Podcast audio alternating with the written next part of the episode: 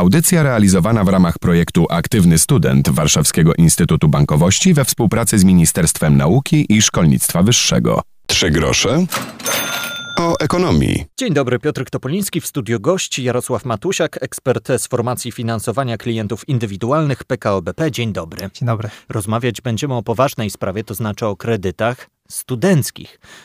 Część z Was rozpoczyna rok akademicki i być może zastanawiacie się, jak sprawić, żeby rok akademicki poszedł sprawnie pod kątem naukowym. Ale oczywiście część z Was się przeprowadza. Nie zawsze macie możliwość mm, sfinansowania wszystkich swoich e, potrzeb mm, na starcie. Rodzice to jest dobre źródło, jeśli chodzi o pożyczki, ale skorzystać można z opcji, jaką jest kredyt studencki. Stąd dzisiaj będziemy tłumaczyli wam wątki związane z tym tematem. Kredyt studencki to nie jest nowy wynalazek. Już od ponad 20 lat studenci no, mogą z prawie tego rozwiązania tak, prawie korzystać. od 20 lat, bo z tego co pamiętam, to chyba e, pierwsze kredyty pojawiły się w 1997 roku. Także rzeczywiście już e, to jest kawał czasu. I to nie jest tak też, że rozwiązanie to już się na tyle przetarło, że mało kto o tym pamięta i wystarczy pójść do pracy, zmieniły się czasy i student e, rzadko kiedy myśli o tym, żeby studiować i nic więcej nie robić.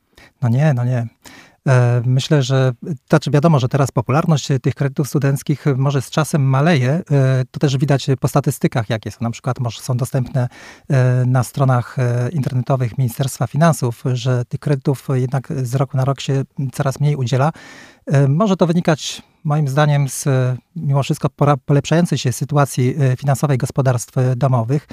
Myślę, że częściowo jest to też spowodowane jakąś taką obawą przed zaciągnięciem kredytu już na starcie e, nowego życia.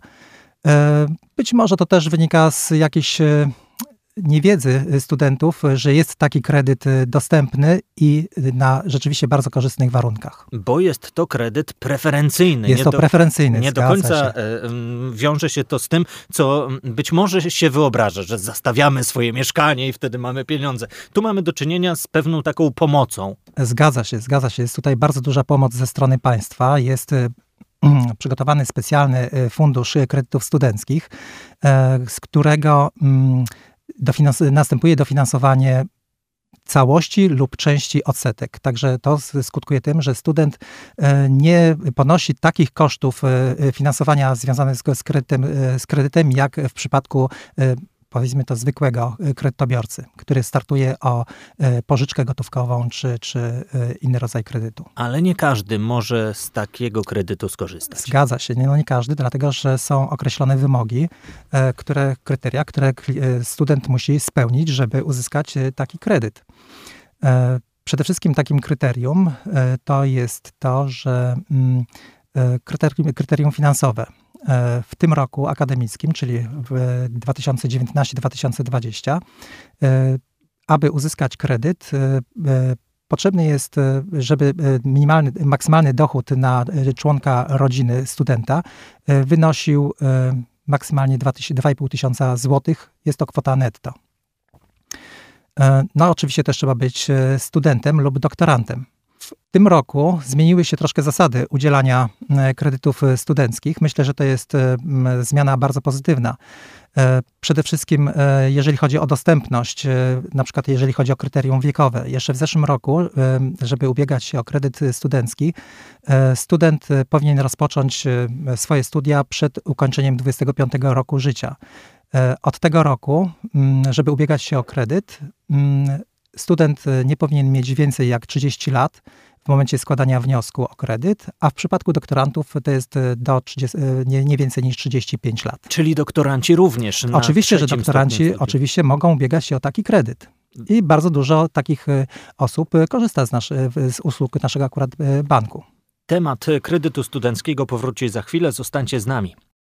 Trzy grosze o ekonomii. W audycji dzisiaj rozmawiamy o kredytach studenckich. Naszym ekspertem jest Jarosław Matusiak z PKO BP. Rozmawiamy o tym, kto może wziąć, na jakich zasadach e, taki kredyt studencki. Przed chwilą było między innymi o kryterium dochodowym, o e, kryterium wiekowym, a zastanawiam się, e, ile pieniędzy można dostać na zasadach tego kredytu. No to już o tym decyduje również w pewnym sensie student, dlatego że jest to uzależnione od. Kredyt jest przede wszystkim wypłacany w transzach. Nie jest to, tak jak w przypadku innych kredytów, pożyczek, kwota wypłacana jednorazowo do ręki, tylko klient, student otrzymuje co miesiąc transzę kredytu w, wedle wyboru własnego. Może być to transza w wysokości 400 zł, 600, 800 lub nawet 1000 zł. E, transze takie wypłacane są co miesiąc, maksymalnie przez 10 e, miesięcy. E, w okresie wakacyjnym, sierpień i wrzesień, transze nie są wypłacane, co oznacza, że w ciągu roku może student otrzymać aż 10 tysięcy złotych. Nie jest to mała kwota. Okej, okay, ale później przychodzi moment spłaty takiego kredytu i to też nie y, jest, y, nie wygląda to tak jak y, kredyt hipoteczny. Oczywiście, że nie. Tutaj też jest wiele takich dogodności dla, dla studenta. Przede wszystkim to trzeba zaznaczyć, że dopóki transze są wypłacane, są wypłacane przez cały okres studiów, nie dłużej niż przez 6 lat, czyli pomijając właśnie te e, dwumiesięczne okresy, w których e, w ciągu roku nie są wypłacane transze, to może być wypłaconych aż 60 transz.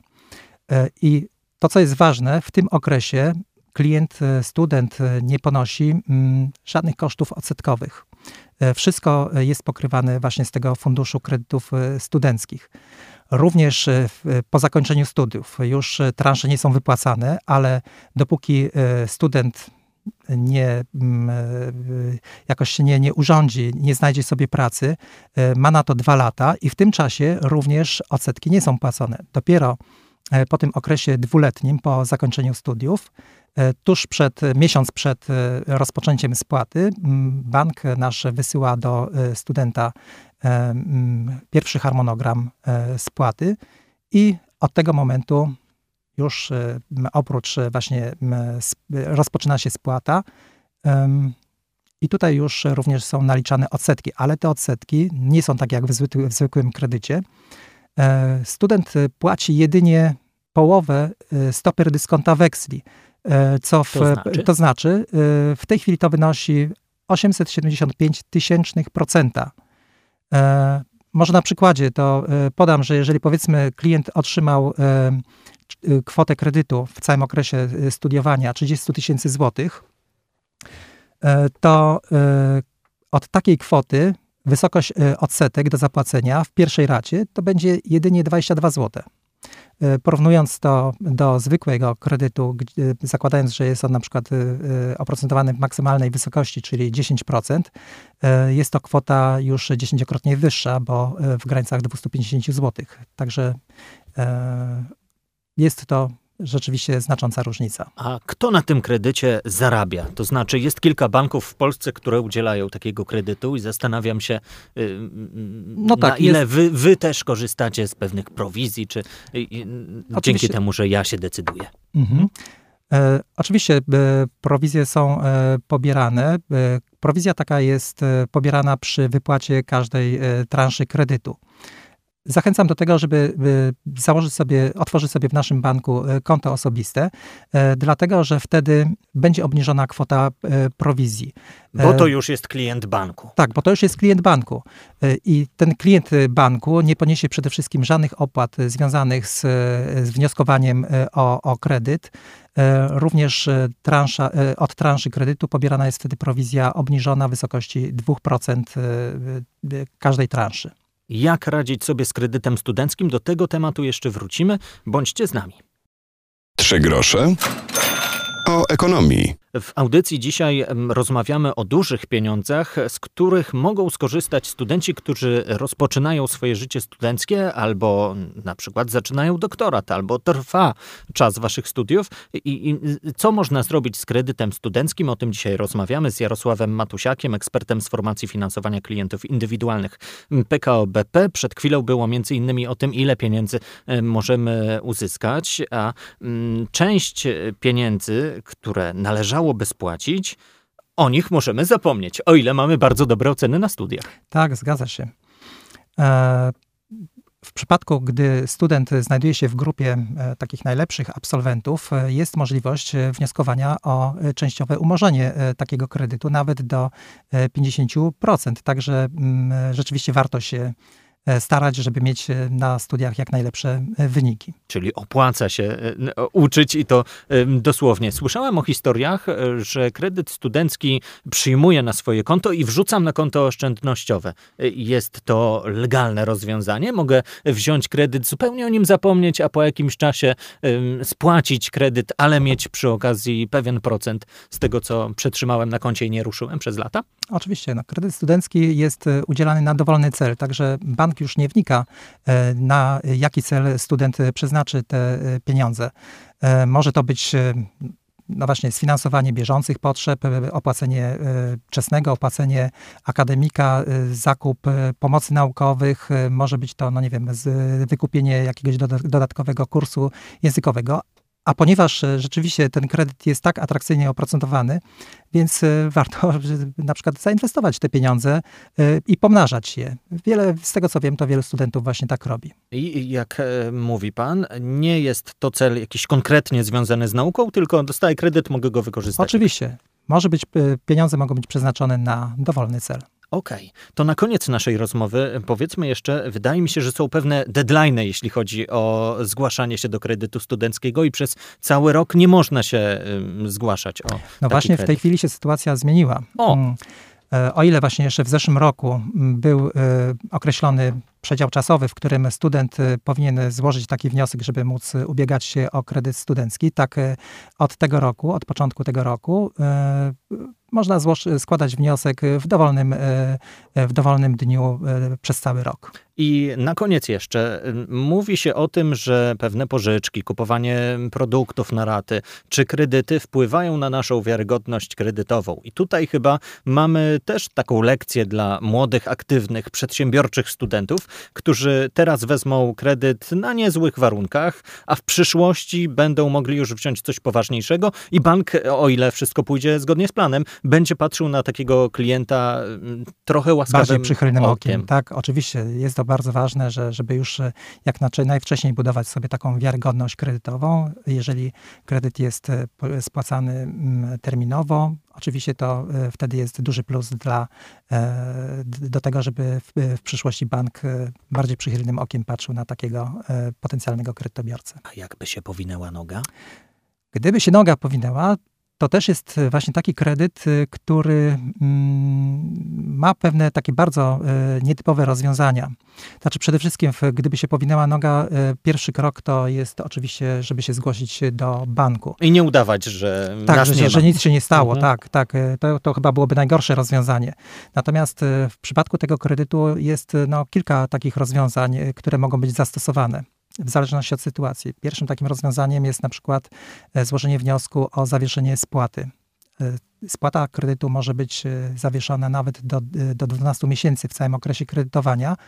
I co jest ważne, w tym okresie zawieszenia student nie płaci odsetek. Innym takim rozwiązaniem, jeżeli na przykład, no nie wiem, nastąpiła mm, stała utrata źródła, e, utrata stałego źródła dochodu, ewentualnie jakaś choroba, niepełnosprawność. E, też jest możliwość e, zawnioskowania, złożenia wniosku o częściowe, a w niektórych sytuacjach nawet całościowe umorzenie kredytu. Warto o tym wiedzieć, ale oczywiście tego nie życzymy i miejmy zawsze jasność w takich sytuacjach. Jarosław Matusiak, ekspert z formacji finansowania klientów indywidualnych PKO BP. Dziękuję za to spotkanie. Dziękuję bardzo. I zachęcam także do słuchania audycji Trzy grosze o ekonomii. Kto przegapił fragment tej rozmowy, niech wpisze na Spotify hasło Trzy grosze o ekonomii. Tam cała rozmowa do wysłuchania. Do usłyszenia za tydzień. Piotr Topuliński. Audycja realizowana w ramach projektu Aktywny Student Warszawskiego Instytutu Bankowości we współpracy z Ministerstwem Nauki i Szkolnictwa Wyższego.